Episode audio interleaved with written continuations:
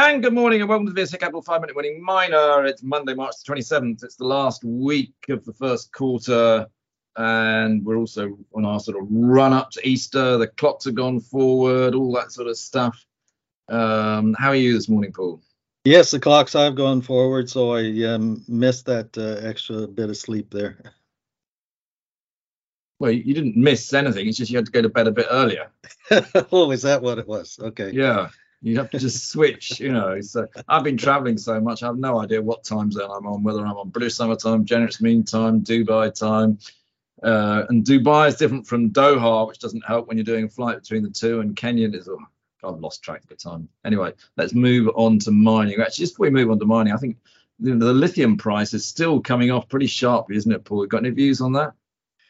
Well, yes, uh, there is a quite a bit of concern as to just how active the, the Chinese uh, offtake market will be this year, um, and as a result, uh, the surge, of course, that they were feeling the shortage of supply the, that uh, uh, was prevailing last year seems to be off at this point. So that's why we're seeing a correction back in the marketplace. I think so. Still uh, something to be kept a good uh, close eye on. But uh, at this point, uh, it won't come back to where it was before, but it may still show some weakness in the short term. Or if you want a conspiracy theory, maybe the Chinese are letting the price fall out of bed so they can go and buy all the underlying assets very cheaply. I think they that would be one of their motivations. Yes. All right, let's move to actually. Why don't we? Uh, well, we can start where you want to start, really, Paul. But uh, the big one actually is there was there's news out of Tharisa, which is um, obviously dual is to Jersey and and London. Not a lot of people talk about it in London. We're probably one of the few people that do. Um, but they just agreed 130 million dollar offtake loan finance, haven't they?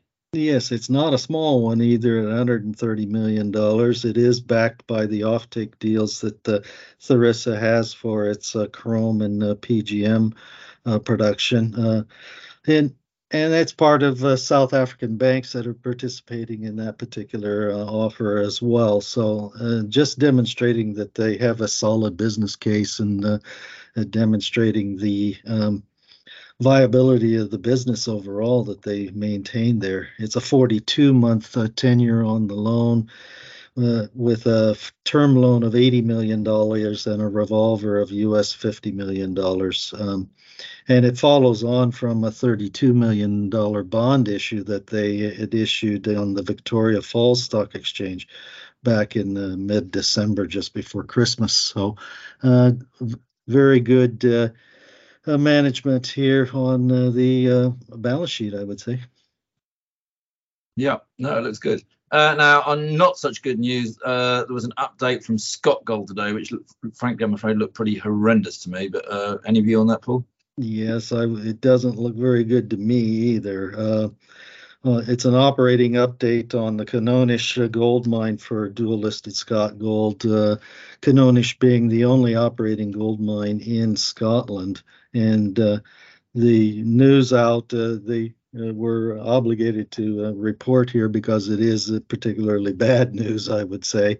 The 430 West stope, which was intended to be their primary first stope after development underground on the mine, has proved not to have the grade that they were expecting, and it doesn't have the strike length that they were expecting. So, as a result, uh, definitely coming up with a shortfall both on production ounces and on uh, uh, capital derived or revenue from those uh, that production uh, or lack of it, uh, such that the fundraise they just did not that many weeks ago is going not going to be adequate for um, working capital um, needs going forward. They're going to move on to the next stope that they had designed in mind, but it uh, definitely flags up uh, concern as to whether or not the rest of the mine model uh, showing uh, grades and tons is uh, really uh, that accurate either. So they did have to make a going concern statement in the press release.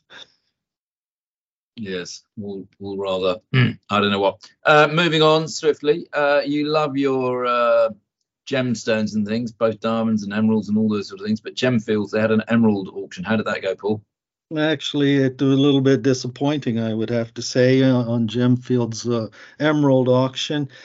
on an auction for auction basis, it came up with lower carats offered, uh, with the lower parcels taken up on the offer and lower revenues raised uh, on a per carat basis in this latest auction round.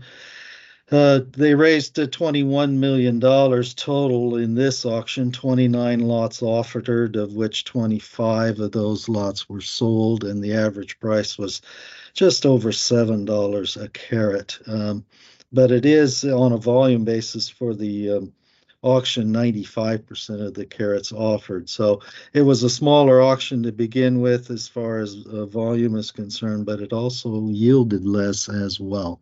So we'll see whether or not they uh, have a better one in the next auction. All right. Uh, and anything else you want to just finish up with, Paul? Oh, I was just uh, having a close uh, look here as to what was happening with the gold prices, and uh, I would have to say that uh, uh, that uh, looking very encouraging here at this point, with solidly up there above nineteen hundred and thirty dollars an ounce, and long may it continue.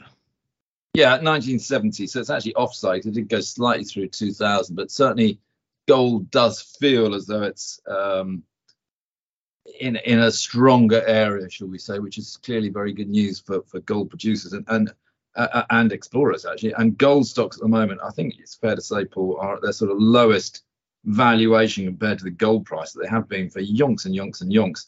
And in particular, in comparison to Canada, I mean, UK gold companies are so low compared with Canadian ones, and I think you know that obviously could rise to some activity. It would make sense for Canadian companies to be taking over UK companies at the moment. Would you agree with that? I would agree that it leaves that vulnerability for them too, and it would be a good value in several cases as well if the deal was done. So there we have it. All right, we'll call it a day there, and we'll speak again tomorrow, Paul. Thanks. Very good. Thank you.